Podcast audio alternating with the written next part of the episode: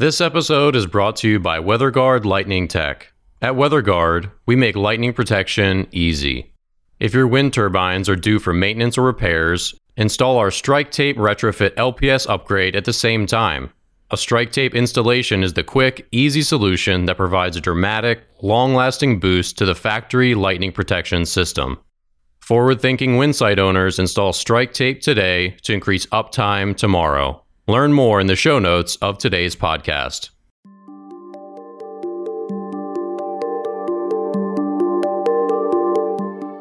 Welcome back. I'm Alan Hall. I'm Dan Blewett, and this is the Uptime Podcast, where we talk about wind energy, engineering, lightning protection, and ways to keep your wind turbines running.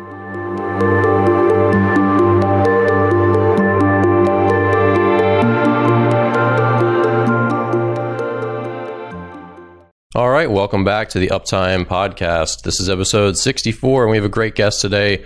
Rosemary Barnes is joining us on the show. She is a consultant with Pardalote, and she also runs the YouTube channel Engineering with Rosie, where she educates the public on all sorts of uh, topics in wind uh, wind energy, on wind turbine design, on blade aerodynamics. Lots of really under, un, interesting stuff. Tons of, of uh, new videos on green hydrogen. So we wanted to have Rosie on the show to share her expertise. Um, and let me run down a little bit of her background. So she has her PhD in structural design and composite materials from the University of New South Wales Canberra campus in Australia. Um, she was worked for LM Wind Power as a engineer and she just has a lot of experience in a lot of different areas um, in the wind industry and as an engineer. So, Alan, what were some of your takeaways from our talk with uh, with Rosie? Well, I just like the way she thinks. She thinks in terms of systems, not in terms of components. And I, I think that's a for an engineer is a good way to think about bigger problems. And I, if you've watched some of her YouTube videos, she talks about different parts of the what I'll call the renewable energy or green energy economy and how that can function and whether we can do the things that are being promoted by, in some cases, politicians, and whether that really can come to reality. And if you, when you start looking as a whole system of components, uh, green hydrogen or uh, tidal power or vertical wind mm-hmm. turbines, mm-hmm. there's a lot more to it than than you would think. And to the yeah. normal person who's not an engineer would think about. And she's an engineer and she's been around it quite a while, and, and so she can connect the dots for you, and that's extremely helpful to make it make it more realize. Is it realizable or is it not? Or what are the what are the real costs in doing this? And it may not be just in the component themselves, like a vertical wind turbine. Maybe all the other things. And like how how much does it operate? Is it efficient? Can you can you scale it up? All those different aspects, and that's what makes her approach and and uh, particularly her YouTube videos very interesting. Yeah, so we covered a bunch of topics in the show today. We talked about vertical versus horizontal uh, axis wind turbines. Talk about blade design. We talk about blade heating because that was one of her uh, specialties, one of her projects uh, with LM Wind Power bureaucracy in some of these uh, wind energy companies and just big big business in general. Like Alan, you've been subject to it. You know, she's been subject to it. Um, we also talk about energy transitions. That's a big passion of hers. Is helping companies um, find the right tech and, and do their due diligence to help with uh, making transitions from one energy source to another. So, um, as I mentioned, she is she has her own company called Pardalote. She does consulting, helps companies with energy transitions, with due diligence, um, with engineering and, and, wind turbine related projects. Um, and then we're obviously obviously going to put links to her company, her show, or uh, her YouTube channel, all that stuff. But without further ado, we're going to jump to our conversation with Rosemary Barnes engineer and consultant with Pardalote.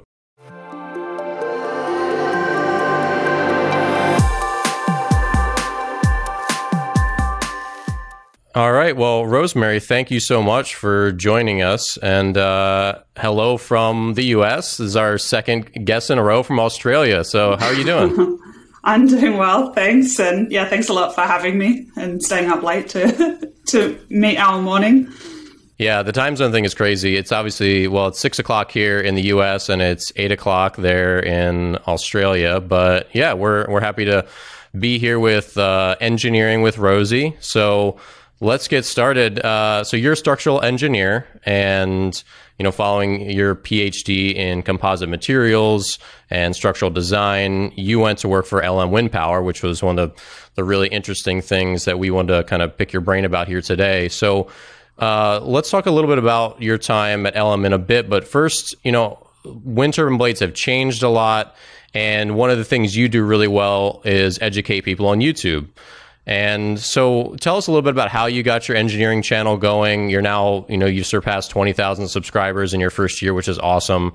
And you talk a lot about green hydrogen, you know, vertical axis versus horizontal. So um, tell us a little bit about, you know, the educational work you're doing out there for the masses. Yeah. Okay. So my YouTube story is a bit of a cliche. I think it's one of those lockdown projects I found myself. Um, yeah, in, be- in between jobs at, at a weird time. So I had some time on my hands and it all started with um, I was living in, in Jutland, you know, the peninsula in the west of Denmark, and they've had wind power there for, well, that's like where they, they got their first electricity actually from wind turbines back, you know, um, over 100 years ago.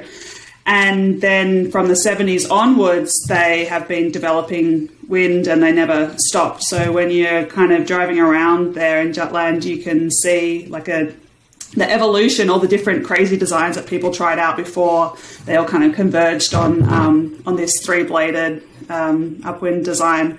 So I just had an idea for that one video to talk about the different designs and why the evolution went the way it did. Um, and then I just, yeah, I just enjoyed it and I got more and more ideas from videos the longer I was doing it. And um, viewers, they comment, they tell you, oh, you know, I've always wanted this or can you make a video on that? So um, yeah, that's how the vertical axis um, videos happen because um, one particular viewer kept on asking for it and I didn't know much about it. I mean, most people working in the industry are purely working on horizontal axis turbines and don't take the um, vertical axis very seriously. So looked into it, found I couldn't find a good explanation of how the aerodynamics worked. Like I couldn't, I couldn't get it clear in my, my brain, you know. Um, so I kind of just sketched out some some vectors and figured it out and thought that I would share it. Um, yeah, and I think that's how a lot of my videos work. It starts with me having a question: Why is this done like this? Mm-hmm. Or um, you know, how is this going to change in the future? And then as I learn about it, I you know share that that same process with the the viewers. Well, and I think that's one of the things that has made YouTube so endearing and made it so huge is that there's a lot of curiosity channels out there, right? And uh, you know, there's been there's some that have been around for 10, 15 years, and then there's a lot of new ones who just people are just trying to answer questions that they have in their own lives. Just these, why does this work? You know, how does this work? I'm going to just do a deep dive on. I watched a video about why McDonald's uh, ice cream machines are always broken, which was actually a fascinating video. There's like a conspiracy behind it it's really actually super interesting. So I, I, think that like, and and your channel is becoming more and more relevant now that wind power is taking off. So people, you know, this stuff's in the news. Everyone's thinking about it, especially here in the U.S. and um, you know, I, I want to stick with the the vertical axis stuff because even now there's new news about vertical axis wind turbines. Is like is this the, the, the future again? And it seems like every five or ten years, someone's asking, "Are these the future?" But yet they never seem to be. I mean, what what is your official take on on the vertical axis versus horizontal debate? Um, so I think that they one they can get better. They they they should be able to get more efficient, but um, they have this you know really common engineering trade off between efficiency and complexity. And um, at the moment, um, no one has been able to make a turbine that is efficient without making it so complex that it doesn't last very long. Yeah. Um, and you do need to note that no no one has made a vertical axis wind turbine yet that's making cheaper electricity than horizontal. They haven't even got remotely close. I think that's what a lot of people miss. Um, but I do think that there are certain uh, advantages to that design that will fit certain specific niches. Um, so those niches would be like distributed energy, um, and especially like microgrids where you might not have like a lot of, of solar or not at all times of the year. Um, places where noise is a real problem. so there, I think that we'll see them, but I, I'm, I'm like really sure that it's never going to replace horizontal axis wind turbines. It's going to fill in something that the horizontal axis turbines can't do. Um, yeah, and I think it's also related to the question of urban wind in general, um, which, uh, yeah, it's an interesting topic because people want to see green energy being made. So that means they want to, you know, see it near their homes, near their workplaces. But the fact is that the quality of the wind really matters so much with mm-hmm. with wind energy. You know, the power in the wind. It um, it's related to the cube of the wind speed. So you have twice the wind speed, but eight times as much power. So that's why we see the big utility scale ones are getting taller and taller, and they're moving offshore despite the challenges because the wind is so much better there. So you can put a really efficient um, turbine in an urban area, and it, it only has such a small potential of what it could capture because the wind speed's slow. Um, so it's a real natural limit on on how much that can do, and I think that's disappointing to a lot of people because um, people really, you know, they really love these small turbines, and and I get that as well. Like they're exciting for engineering challenge, but um, yeah, I d- I don't think that it's going to be it's not going to replace anything. Yeah. yeah. it might it might be the next thing, but it's not going to be the only the only thing ever. Well, and do you, and do you feel like it's one of those things where, especially again, people who have an engineering mind or engineers themselves feel like, hey, this is an untapped. Like I could be the person that designs the next vertical axis that hits it big. Like they feel like. I mean, what are you going to do if you're sitting in your home with horizontal, right? GE has a 13 megawatt behemoth. So does Siemens Gamesa. So, so does Vestas, right? No one sitting in their home is going to mm-hmm. outdo them. But do you feel like that's part of the driver that it, it still gives people this sort of this hope that they could they could be a part of that revolution and, and spark it through their own sort of homebrew engineering? Yeah, I think so. And I mean, I get a lot of like every week at least, someone will um, tell me they've got a, a, new, more efficient vertical axis wind turbine design and um, want to send me their AutoCAD files, which which is really cool. Um, and I, I, mean, I hope that they're going to continue to develop them uh, as well because that's uh, sure. yeah. I mean, you don't it it's develops good engineering skills. You learn what the constraints are when you do it yourself like I had this video on my site. I made a, a gingerbread wind turbine, mm-hmm, um, just you know for an end of year project.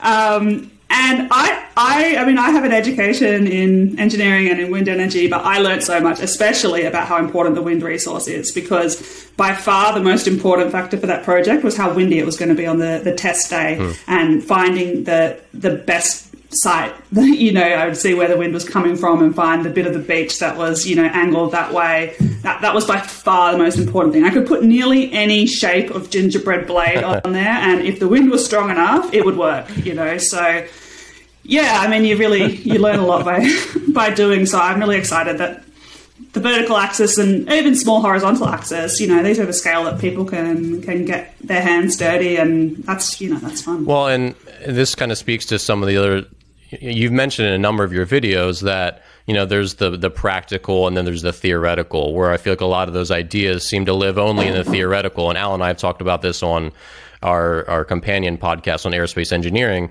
right now there's a huge boom of new electric vertical takeoff and landing vehicle designs there's a new one seemingly every week from some company. They're like, "Hey, we're going to take 100,000 people in an eVTOL now, and then we're going to do." It. It's just like a crazy new thing. And it's like that seems like it's in in one. Well, in one there's one one thing well, like one I was, airplane I was, that will sit 100 people in yeah i was exaggerating but right much, now yeah. the challenge right now the challenge is these companies who are at the forefront are trying to get like two people or four people to, to make you know the the lift ratios work and all that stuff.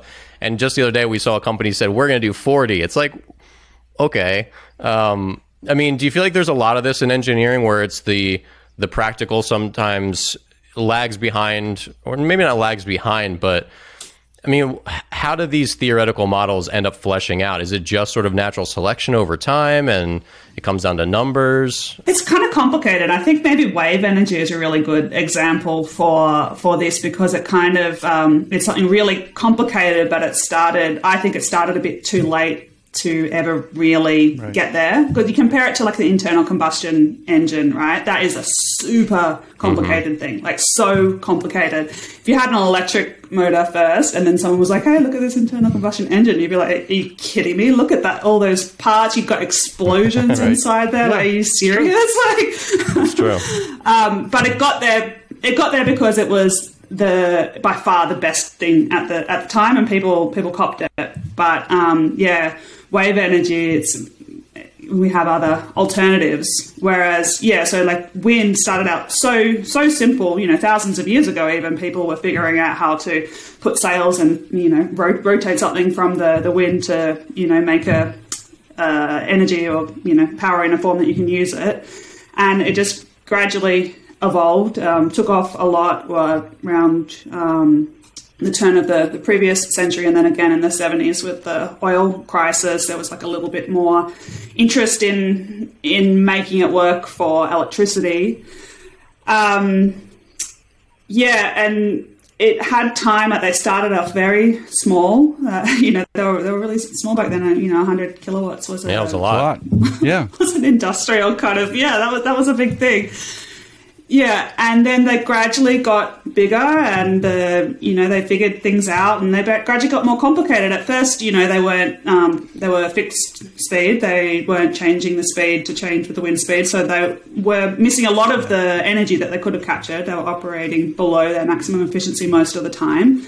Um, then they, you know, got variable variable speed. Then they could change the pitch of the blades, and um, oh, there's all sorts of tiny little improvements that have happened since then. I mean, now it's gotten to the point where you can get an extra quarter of a percent energy over a year, then everyone's like, oh my God, wow, this yeah. is a huge, huge innovation. Sure. Um, and yeah, not to mention going to better wind resources. So we're going into cold climates, even though you have to heat the blades, which is a pain um, are going taller, even though, you know, obviously it's really hard to make a very long, skinny tower, but it's mm-hmm. worth it for the wind. Same with offshore.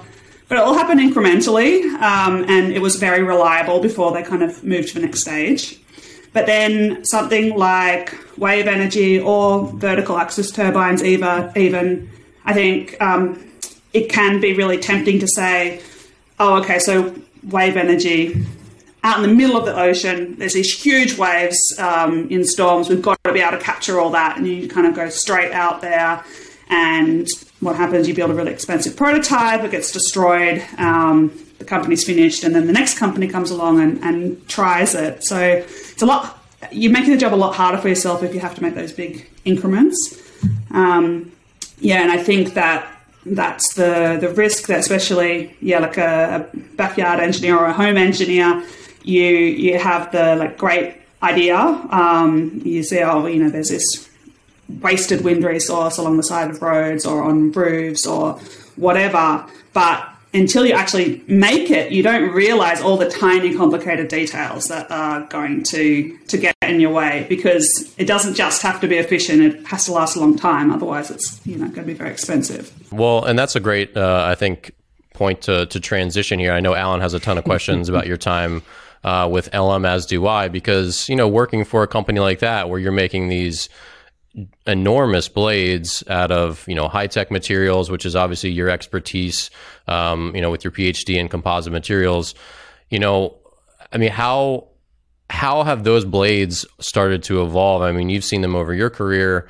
Um, but like you said, all those little tests and retests and what's failed and what's worked, um, take, can you kind of take us through just like a, a, little flyby of of you know the design process? And obviously, uh, we know there's confidentiality, all that stuff. But what is it like working for a big blade manufacturer like like LM?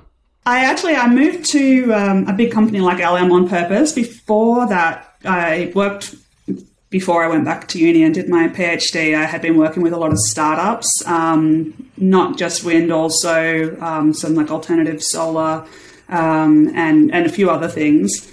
And that's really fun and exciting. But a lot of those companies, it's like I, so few of them make it to the point where they're actually making green energy. And I I felt like okay, I really want to go to a big company. And wind is so mainstream, you know, like it really it really works as a, it it makes a good return on investment. You don't have to be a greenie to want to invest Yeah. in wind energy. You know, you just have to like money.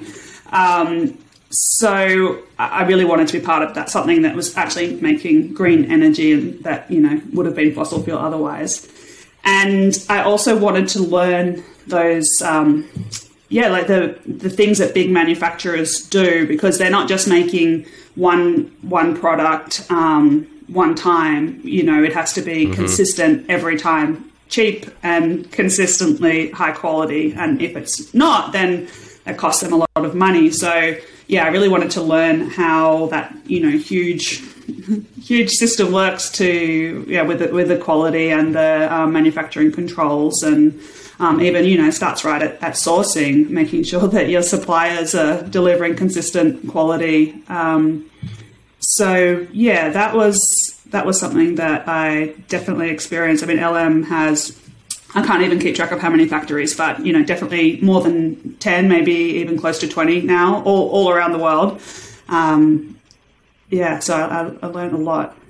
So, moving from a smaller company to a larger company, what are the, the differences in the engineering styles that you saw between those two? One has limited resources, obviously, and you're trying to be as efficient as you can. The other one has almost unimaginable resources. What does that mean to you as an engineer as you move between those two? Um, the quick answer is bureaucracy, um, and that is definitely a double-edged sword. Like, I mean, if you say to someone who works in a startup bureaucracy, then they probably think, "Oh my god, this is a you know nightmare. I've never worked somewhere like that." But on the other hand, the for manufacturing especially, the bureaucracy is really like a, a safety safety net for you, or like a comforting blanket as well, because you you know that you have the uh, instructions that every every worker, every factory around the world is following the same process instruction to make things in the same way. They're doing the same quality checks, and um, you need that. You, I, as much as I mean, I have tried with my projects to bring in more and more agile methods. You know, moving fast and um, reducing documentation you just simply can't have major manufacturing without a lot of documentation. You wouldn't you wouldn't want to try. I mean, imagine you got um, you find out that there was a problem with um, you know some of the fiberglass that you're using in your blades. That means that these blades have to be Right. repaired, and you don't know which blades they're in. You know, I mean, that's you, you need to you need to know exactly what's going on in, in every blade and be able to trace back when you find a problem. Well, I think that's a good point because when you hear the word bureaucracy, it almost has an exclusively negative connotation. No one ever talks about bureaucracy in a in a positive light, but really what you're alluding what you're talking about is is checklists, right? I mean, these are all the things and the procedures that have been passed down that hey, these work. We need to make sure we follow them and it's quality control and all that stuff. Uh, And yeah, I, th- I think that's interesting where it's it's really rare that you hear the positive side of bureaucracy. Really, all you think about is just like people stamping things and telling you to go back and get your 11 bosses to approve it.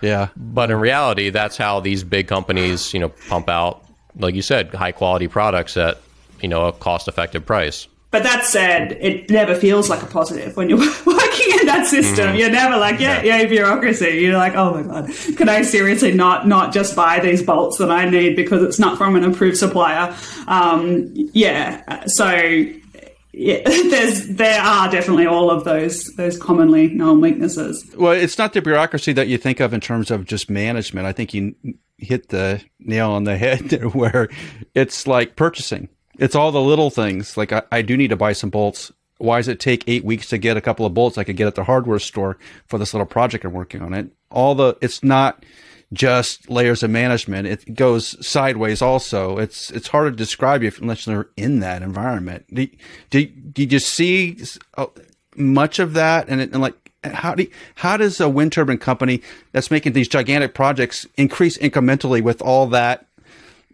that organization around it all the time and they, have to, to to keep up with the competitors how are they doing that internally to to keep moving to larger and larger blades how is that possible Yeah, so that's um, that's a really interesting point, and I think that one thing you got to note is the wind turbine industry is is at a bit of an inflection now. So um, I think that the bureaucracy is needs to probably adapt to that in a lot of cases. So you know, in the past, wind turbine blades are very similar to the one you made last year or the year before that. It's you know you have a blade is basically usually two two webs, one, two, or three webs, depending on the manufacturer and the length of the blade um, and fiberglass shell, and, and that was it. And so, you know, one year you're making a 12 meter blade, and then the next year it's 13, and then it's 15, and, um, you know, all, all the way up to 60 meters, that's pretty much what it was. I mean, approximately 60 meters.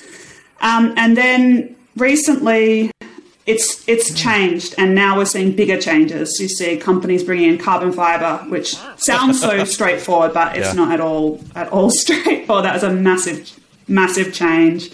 Um, trying to automate some parts of the process, or um, yeah, just have you know some pre pre made parts, um, and then you see the really big technical um, technology changes, like the two piece blade, or you know like the longest blade in the world went from eighty something right. meters to one hundred and eight meters in in one go. Um, and you know huge huge changes and you can't in the past you knew that your slightly longer glass blade was going to work basically the same as the previous one so you could follow the exact same process and be sure of a, a good result and that was the right way to make a high quality product but now when it's totally different um, you can't you can't work like that you can't just say okay yeah. we're going to make a two piece blade and then just make a, th- a, thousand of them and install them on wind turbines and think everything's going to be fine. You know, you, you have to you have to do some testing to find out what you don't know. You you guess beforehand what's going to be the challenges with this and you, you test for it, but when it's really new, you don't know exactly how things are going to fail or where things are going to go wrong. So you do need to have right. some some increments in there that the industry isn't used to and it also is really hard to fit into the normal product development timeframe. So all of these really big technology changes, yeah. um, super exciting for engineers working on them, and also um, it's causing a big a big change to the industry. Are, are they handling that in the aerospace world, let me give you the example in the aerospace world.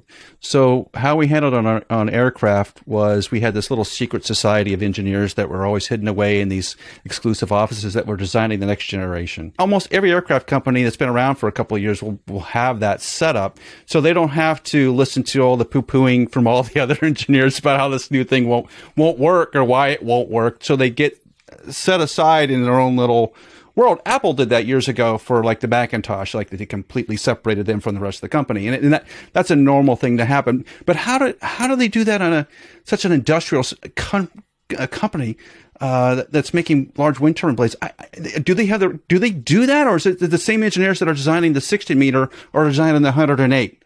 It, it, how how does that work internally? I don't think there's such a big split, and um, pro- I expect mm. that the product development cycles sure. are much faster for wind turbine blades than for aero. Um, yeah, it's funny actually because a wind turbine blade is on the one hand so much lower tech than you know aeroplane or um, something like that. So you might think, oh, that's less exciting. But on the other hand, you don't have to go through this. Right. Um, right. I mean, they have to be certified. You have to test them to make sure they're safe. But it's sure. not nearly the same as you know testing a passenger aircraft is going to be safe. So on that side, it's it can be much more exciting because you can do something new and just just try it, you know, um, and not have to wait ten years to get it approved.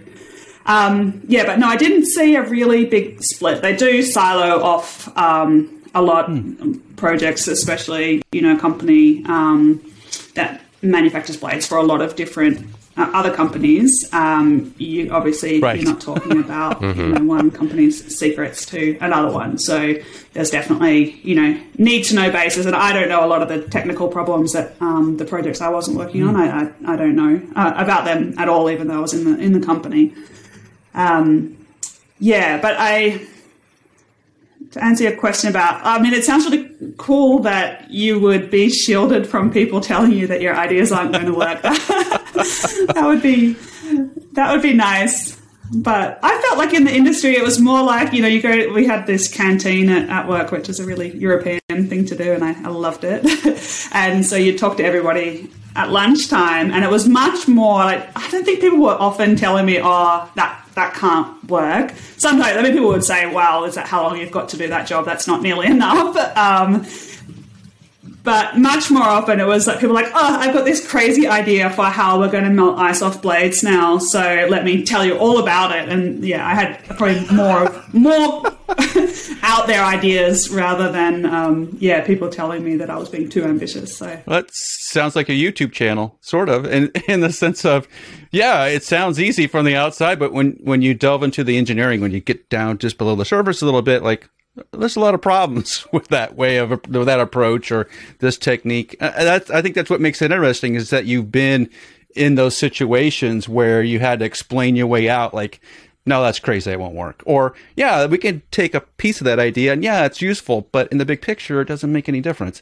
That's the, I think that's the interesting about the sort of your YouTube approach and your engineering approach is it all has to work at the end of the day. And there's more, there's more to it than just the, engineering design. Uh, there's all kinds of aspects, and unless you think about it as a system, as a very mm. complex system, even a wind turbine is a very complex system, it may or may not be productive. It, it's it's a very interesting way to think about it, and I think it mm. only occurs uh, with engineers that have been around a little while and been in.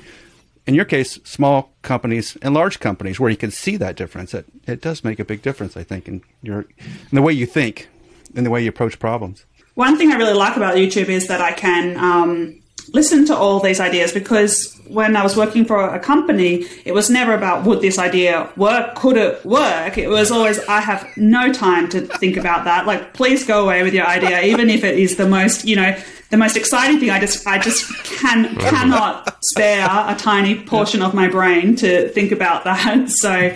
Um, and that's kind of I didn't like that. I found that sad at the time. I'm like, oh, I'm always shooting down people's um, cool, innovative ideas, and I I didn't like like that aspect. Sure. Um, I mean, it's part of being a, a company that's got to make money, and I definitely agree that that is great that wind energy does that because otherwise we wouldn't if it wasn't cheap we wouldn't be at the point where you know all of our covid recovery right. economic plans also involve renewable energy that couldn't have happened sure. without this relentless drive to reduce costs so I, I get that but yeah, now um, I am getting approached by people with my consulting work. You know, it's people that have really early stage technologies, and I can help figure out if it's going to work. So I still need to, you know, um, make some judgments. I, I don't want to work on something that I think can't work. I won't work on something that violates the laws of thermodynamics. You know, like I'll help someone figure out that it does, but I don't.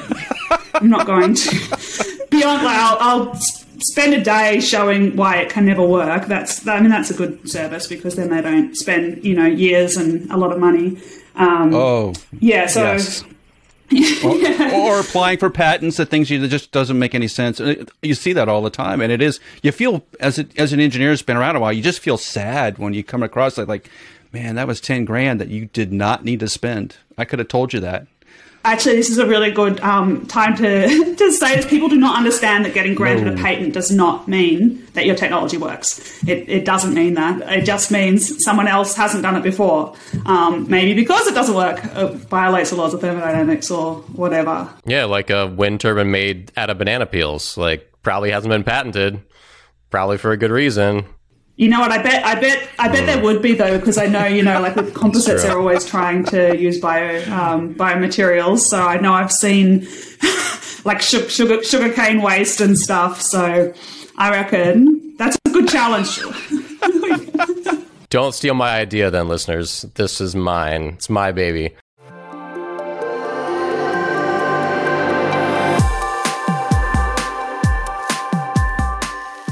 When you're working at a smaller company, did you have that feeling like at some point this isn't going to go? Like this, there's just no way this is going to continue, just because of the nature of the thing. But there's a lot of enthusiasm. Yeah, no, I, I worked on a lot of projects. I couldn't imagine a business case once they stopped getting government grants. Um, and to yep. me, that wasn't very. Yeah, it didn't feel like I was having a real, real impact. Um, so yeah, but I am, I kind of, for me, I kind of like oscillate between like I've got to go to a really big company, have a lot of impact, and then oh, I've got to go to a small company and do something exciting. And um, Right. Yeah, I mean, I guess the dream would be to find the small company that then grew to have um, to you know really really make it with their their product, but. That's the thing about Right. innovation is uh, it, you don't know. You can Yeah. never know ahead of time. Otherwise, if you knew it was going to work, then it's not innovation. I think to your to your bigger point is that sometimes having other eyes that are sort of outside the industry that are kind of fresh eyes can uh, can really bring like new ideas to it. And I'll give you an example from my 2-year-old nephew. My sister calls me one morning and she goes, "Daniel, great idea. Ice cream salad." She's like, "Why is ice cream salad not a thing? Why does that not exist?" And I we eventually 10 minutes later came to the idea that this was not a viable commercial product. However, it had maybe some potential at first. Like, well, maybe we have a food truck and people love salad, and there could be like, you know, anyway. But only a two year old could think of ice cream salad, right? If you're in the ice cream industry, no one would even dream of that. So, but sometimes these outside, you know, consultants, whether they're two years old No. or 50 years old, PhD, or, you know, still have someone else dress them, can sometimes bring a new perspective. that actually reminds me a lot of I did a lot of um, a lot of baking and cooking that was um, part of you know what I think made me uh, become an engineer all those kind of experiments in the kitchen. And the first time that I was allowed to cook dinner for my family I was making sausages and I had the brainwave that sausages are delicious Wow. chocolate is delicious. So I'm going to make chocolate chip sausages and my mom, my mom was like, "Well, that's that's a fantastic idea. Why don't you try that for your sausages? But then, like, we'll make some normal ones as well, in case not everyone is ready for this, you know, amazing innovation." Um, yeah, and they were Yeah. absolutely disgusting. Um, surprisingly. Um, but yeah, I mean, it's uh, it's experimentation, and that's I mean that's how you that's how you engineer. You try it. You have an idea, you try it, um, and it works or it doesn't. You learn something. Well, so I, want to shift back to some of the more specific work you were doing with LM. So you worked in blade heating systems. Obviously, we talked about the Texas incident here early in 2021 uh, with a couple episodes here on the show. I mean, what was your take? You know, having a lot of experience in that, um, what was your take with that whole debacle?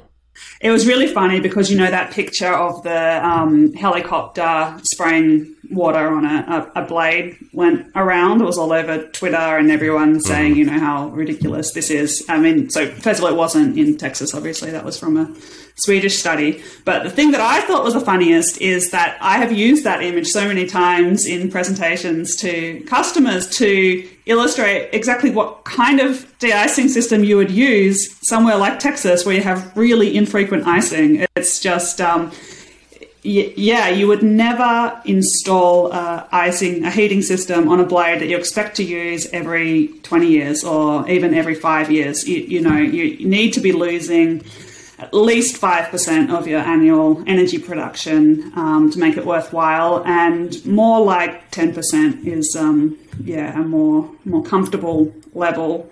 Because you add you add cost and you add a lot of complexity. So you're adding maintenance you're adding something else that can go wrong. Um, and yeah that's I don't know. It's also funny that I mean you could think that making your um, wind turbines, you know, gold plated for cold weather was going to do anything to protect your whole system security because obviously it could have the this cold weather could have happened when there was also yeah. no wind and the wind turbines would be off regardless of whether their blades are heated or not. Like the system security needs to be thought of on a, a system level, not if you make every individual component um, able to withstand any kind Yeah. of um, operating condition, you're going to end up with a really expensive system.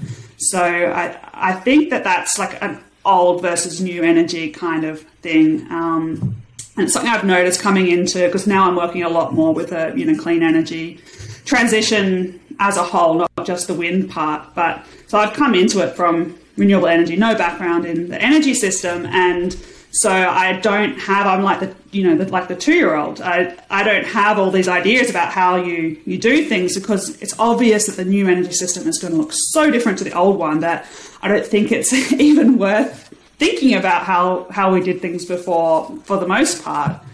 Um, yeah, but it, specifically related to Texas, I mean, it seems obvious to everyone not in the US that you need interconnectors, and that's that's how you avoid that happening again in the future. I mean, the US is a huge, huge geographical place, and if you're also connecting up to Canada with all their hydro um, yeah, you can really smooth out a lot of. I mean, there's never going to be yeah. some sort of minus 20 degree freeze across the whole of the US at once. So you've got some interconnectors that that can handle cold temperatures. Yeah, but it's Texas. But it's Texas. They do what they want. They want their own grid. They're just going to push themselves off to sea because they're Texas. I was um, talking to someone about an electric vehicle to grid project recently, and I thought how perfect that that would be for Texas because um, my impression is that they really like their independence. And what's more independent than having your own own electric vehicle with a battery that I mean you can run your house for a couple of days off a off a battery, and I mean it's the um, the the freeze. It was kind of not I mean, it was predicted, but it wasn't, you know, people didn't think it was enough to worry about like several years ahead of time, but everyone knew about it day, days ahead of time. They knew it was coming. So you had time to, you know, make sure your, your vehicle was charged. Um, yeah, I I yeah. think vehicle to vehicle to grid. That's that's a good solution for Texas.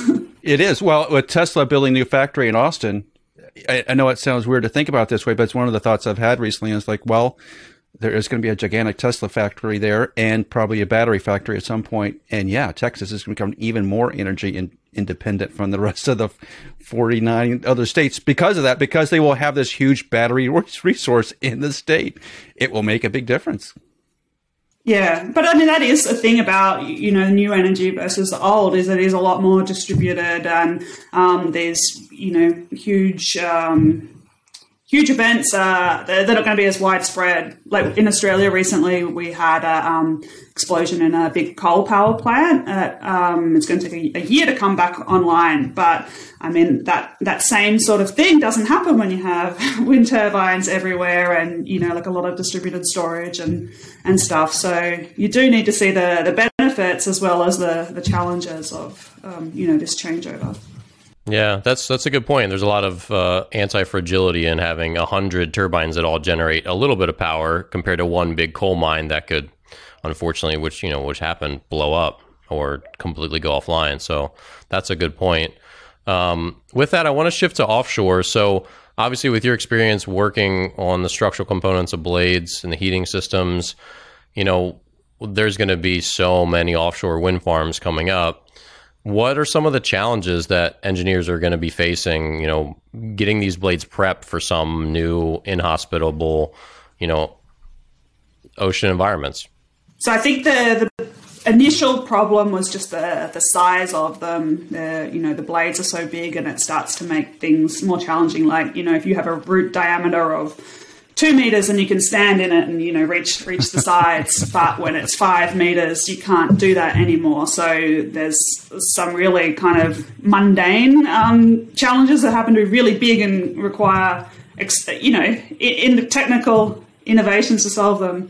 Yeah and then um, the logistics of getting them there. You know everyone's building their factories right on the water's edge so that you can just chuck it on a ship and, and drive it straight to the the, um, the wind farm so those ones, I think they're probably you know getting their their head around that and they're mostly solved.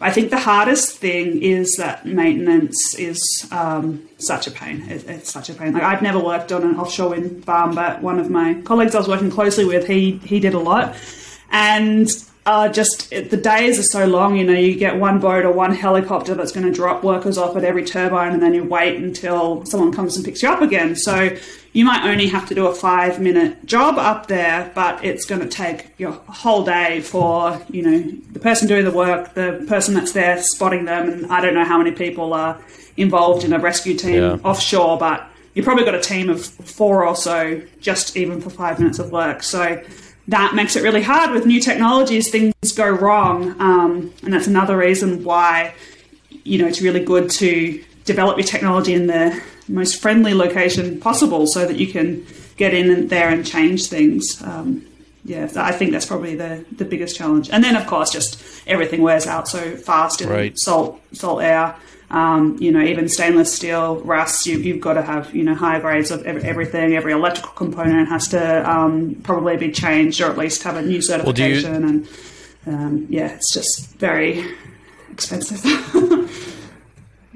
How would icing be affected there when you get to the bigger blades and being in the water, salt water all the time as you get further and further north? What does that look like on the icing side? So, so far, there aren't a lot of offshore wind farms with icing. I don't actually know of any, but definitely, like in Finland, um, they have some proposals for wind farms that are offshore but could definitely benefit from the, the icing, um, the de icing. And I think it's the same problem, but magnified. You know, every all your materials and everything um, have to be of a higher grade. Um, seals have to be better. But then the blade heating technology, it's hmm. not that mature. It's not at the point yet. It's not as mature as you know the rest of the wind turbine or a lot of the rest of the wind turbine technology. So it's not at the point where you just install it and then you never go there again for the next twenty or thirty years. There is maintenance involved, and it's just so much more expensive. So your business case. You need a lot more icing to pay for the, you know, an extra trip out to every offshore wind turbine. It, it costs a lot of money, so you need to be making at least that amount back with your with your um, yeah. you know being able to operate through days when it would have been icy. So yeah, it, I mean it's always economics. so is the solution then probably is not to just operate them when it's really icy, just shut them down for that time period? Is that the from a cost standpoint, an operation standpoint, is that the answer? Yeah, and um, there's you know plenty of um, really smart people working with the operating um, systems to figure out what's the, the most cost of the most profitable way to operate them. But so first of all, when there's just light icing, you can change um, the control system a little bit so that it will operate through um, you know some light icing.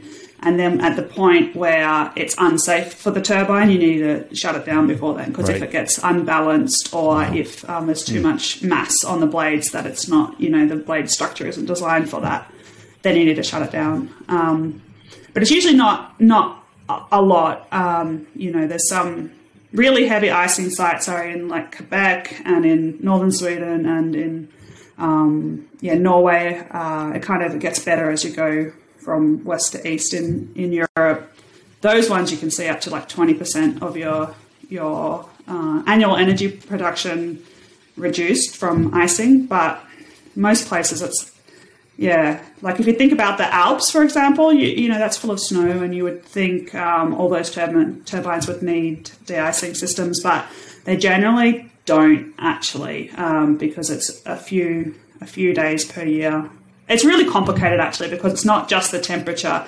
It needs to be, you know, like around zero degrees Celsius is the worst because that's when, um, yeah, there's moisture in the air, but it will freeze. Um, yeah, so it, it's kind of it's compl- complicated too. So I, I want to transition a little bit to, um, I guess, the balance of technology versus, you know, pushing the boundaries of technology versus optimizing what we already have. So there's a lot of very well proven, you know, wind technology. Turbines are huge. Offshore is working, right? Um, do you think we still need to continue to push the envelope on tech, or do we really sort of need to start trying to just optimize and use better what we already have? I think um, with wind, we really need to keep trying to expand it more. So, you know, we have offshore, but we only have offshore for shallow, shallow water for now. Um, so, developing floating um, wind turbines is really going to open up a lot of other areas. Um, so, if you think about some countries, I mean, even Australia doesn't have a lot of really shallow water to put uh, offshore wind turbines in like um, Europe does um, countries like Japan as well. You know, they don't have a lot of ways that they can make renewable energy anywhere that's really densely populated. You know, if they can get offshore, then I mean, it makes so much energy. It's like huge, huge amounts of of energy that we can put into the grid, and the the best thing is that it's not correlated with, with solar really you know so you can say oh solar is cheaper um, you know the levelized cost of energy a cost per kilowatt hour is cheaper for solar so we just only build solar it's it's one over wind but i mean the solar it all in one place it all comes on together and all turns off together whereas wind doesn't doesn't do that. So I mean, not yeah, it's um it.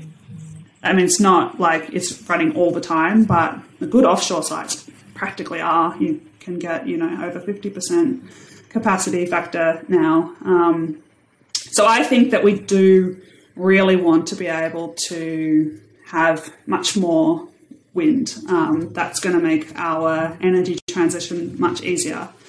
But I do take your point. In general, I think people are really focused on new technology to get us out of problems. Um, and if you you know, like a lot of politicians and some other, you know, like important thinkers are saying, you know, we just need nuclear or um, to have a big breakthrough, or we, we, you know, we've got hydrogen coming on now and that can do everything, so that's great. But the thing is that we we have most of the technologies that we need to get most of the emissions reduction, and it matters how fast we do it. You know, if we everyone's got these. Um, net zero by 2050 targets, it makes a big difference if we just emit at like normal up till 2050 and then drop. There's this, you know, whole chunk of um, carbon dioxide in there. If we get the electric vehicles um, happening, we get energy efficiency happening, we get um, all of those heat, heat pumps instead of uh, natural gas where it's easiest to do that. Um, you know, there's, there's heaps of really huge chunks that we could take off right now that would cost very little.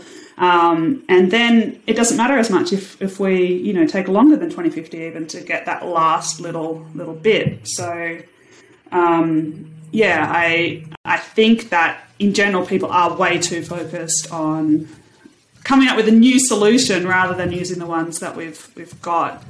But the thing is, because these technologies are mature, but it doesn't mean that they'll happen on their own. Um, you can't just, you know, transition your energy system away from, you know, coal power plants um, or nuclear. It's just, you know, all this base load that you've got to use to a really flexible, distributed, dynamic system. It, it doesn't it's technically possible, but and it will be economically beneficial, but it's not going to happen on its own with the markets that we've got, the regulations that we've got. We we do need to do a lot of a lot of work, but it's um, it's easy and cheap compared to you know betting on um, yeah I don't know cold fusion or um, even even green hydrogen for everything. You know, um, I, I think that yeah we do do need to start using what we've got. Yeah. Well, you mentioned uh, the levelized cost of energy. Can you speak a little more to that? Because I know that's something you're really interested in. I mean, what what do people need to know about that, and how is that changing? Yeah, so uh, levelized cost of energy is basically is the like number one metric that I think most of us working in renewable energy over the last decade or, or so have been focused on. So how much does it cost to make one kilowatt hour of electricity from from this particular source? So it includes everything from um, you know, like how much does it cost to manufacture, to transport, to install, um, to rent the land, um, to maintain it. All of those things are kind of, you know, like on the, the top of the um, equation. And then you divide all that by how, how many kilowatt hours it's going to make over its lifetime. So you get this one number of how expensive your energy is. And everyone's probably seen those charts of, um, yeah, the LCOE just coming massively down, like dropping really rapidly for solar, um, not as rapidly for wind, but still, you know, very, very nice cost reduction or nice from the point of view of the consumer and not from the point of view of the manufacturer, I guess. Um, yeah, so that's been the real focus of the last decade, and that that's good when we only have 10, 20% variable renewables. You can have yeah, the cost is the most important thing. But now we get to the point where you see in the electricity markets, like if you watch what the wholesale price is, and California is a famous example. They've got their, their duck curve where the cost of electricity it actually um, it's lowest in the middle of the day when there's all this solar online um, because you know it all it all comes on together. There's heaps of it. It, it brings the price way down. But then as soon as the sun starts to set, you get this massive spike in, in price because, yeah, you, um, you've got a lot of cheap energy, but it's not when and where you need it. And so I think that that when and where you need it part of the equation is going to become obviously it's going to become more and more important as you get more variables in your system. So that's why everyone's so focused on energy storage now, um, and then other things like well, less exciting things like interconnectors and demand flexibility and energy efficiency. Um, you know, all of those things make our problem much smaller. Um, yeah, so I, I, am personally most excited by yeah, like demand flexibility. I'm really, really excited by that, but it's it's not so sexy as um, yeah, as hydrogen or something. See, this is this is the this is the part I like about uh, Rosie's YouTube channel, is because you don't think about those details in a in an energy distribution system, or especially electric grid, of all the fine details that really matter, like solar goes offline at about 6.30 but there's just a demand when everybody comes home at 6.30 and so it's not as valuable. Or uh, how you connect and disconnect different parts of the grid at certain times and what what kind of uh, chaos you create when you do those things. Those are really important. And those those details get lost, right? Because we, yeah. we see we need Netflix more than ever right. with COVID right. after six thirty. Solar cannot supply got that right America with their Netflix. That's exactly right. Yeah. You maybe run a Netflix off your car, and Tesla's got the answer for mm-hmm. that, right? But yeah, that, I mean that those are that's the real part of this, which is in your day to day life, how much do you think about where your energy is coming from and can you get it? And if you live in California, you start thinking about that a lot. If you don't live in California, you don't, right? And so, having been out in California uh, a lot recently, because my son was out there, uh, you realize, like, ooh, you know, they're having blackouts, they're having brownouts, and that's a continual thing. And they're having huge, massive forest fires at the same time. So you, you start to think, wow, the grid, I really rely upon this electric grid. And if part of it goes offline, hey, I don't have refrigeration. I don't have air conditioning. I don't have lights. I don't have, I can't cook. Uh, those things become more and more important. And that's where I think when Rosie gets on the YouTube channel and starts and, and explains those details, it makes it real. It makes it real to the average person. I think that's what's that's what's really cool about it. Well, and it's also I think hard for people to get access to someone with like the level of education and experience that you have on YouTube. Like YouTube feels very impromptu, um, but for someone to be able to ask an actual engineer who will actually respond to their comments is is super rare and also really cool. Yeah. So I think you're doing a, a great service for people out there who are just they you know ice cream salad all day and they want someone to just slap it out of their hands. Say sorry, know, Daniel, or, or or maybe give them a gold star. You don't know. Yeah. Um, so Rosie, as someone who's you know in the industry and you've got your consulting business, uh, Pardalote, um, tell us about what you're doing and how companies can connect with you and what your mission is. Yeah, thanks. Um, yeah, so I started up an independent consulting company and I'm working on energy technology development, um, basically focusing on two sides. On the one hand, if there's a company that has a technology that they want to develop, then I can help them figure out, you know, a, a fast and cheap way to do that. And especially, um, when, especially when it comes to the wind industry, avoid some of the, the traps because, you know, wind, it seems like it's really similar to, um, you know aero industry, but there's some really different. It's a really weird operating environment. Let's just say that way. If you put something in a, wind turbine, and especially on the blade, there's some forces there that, um, yeah, it's not like normal components aren't, aren't designed for that. So you have to be be aware of that when you're developing a technology.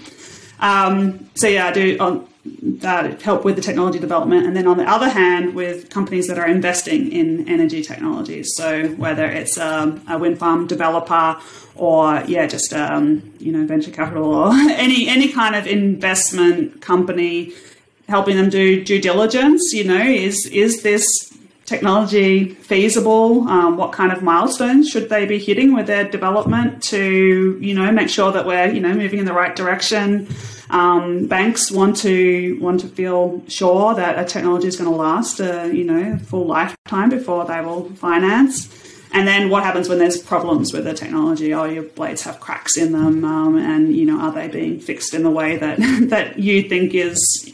Like, can you feel sure that these blades are being brought back up to you know the way that they should be. So that's yeah, that's basically the range of, of services that I'm that I'm doing. So it sounds like you can be a good intermediary for companies as they try to solve and interpret some of their problems. Yeah, yeah, that's that's it. Um, yeah, and some of the technology companies that I'm working with are definitely like I, I feel some um, some ownership for the technology too because it's nice. Um, that's the creative part of it for me, and uh, probably the most exciting kind of engineering in a way is when you've like you've got technology. It's an idea. Could it work? And then you you know like you you work with it and you start to feel like they're your, you know, children by the end once you've, uh, you know, guided this this poor little technology through all of the hazards. Um, yeah. So I, I, like that part of it too. Well, can you give our listeners ways to follow up with you on the web? I know you have a website and you're active on LinkedIn. Obviously, uh, we'll link to all of the you know the places you can follow with Rosie. But what are the main channels that you've got? Yeah, so uh, YouTube is Engineering with Rosie. Um, and then I'm on LinkedIn a lot, just Rosemary Barnes. And my consulting website is pardaloteconsulting.com. Awesome. So, yeah, so definitely check out the show notes, whether you're on iTunes, Spotify, Stitcher, or on YouTube. We'll have links where you can click right through and get in touch with Rosie. So, Rosie, thanks again for coming on the show. It was a great conversation, and we might be knocking on your door and we have more questions that we can't answer on the show down the road. Yeah, I would love to. Uh, love to be invited back. So thanks a lot for having me. It's been really fun. All right. Well, that's going to do it for our episode of the Uptime Wind Energy podcast. Be sure to check out the description, whether you're on iTunes, YouTube, Spotify, wherever, and be sure to subscribe to the show, share it with a friend, and we will see you here next time on the Uptime Wind Energy podcast.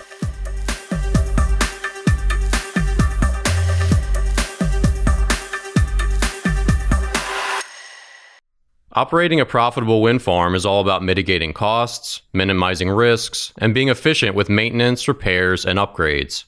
It's incredibly expensive to send a team of rope access technicians up tower to make even simple repairs.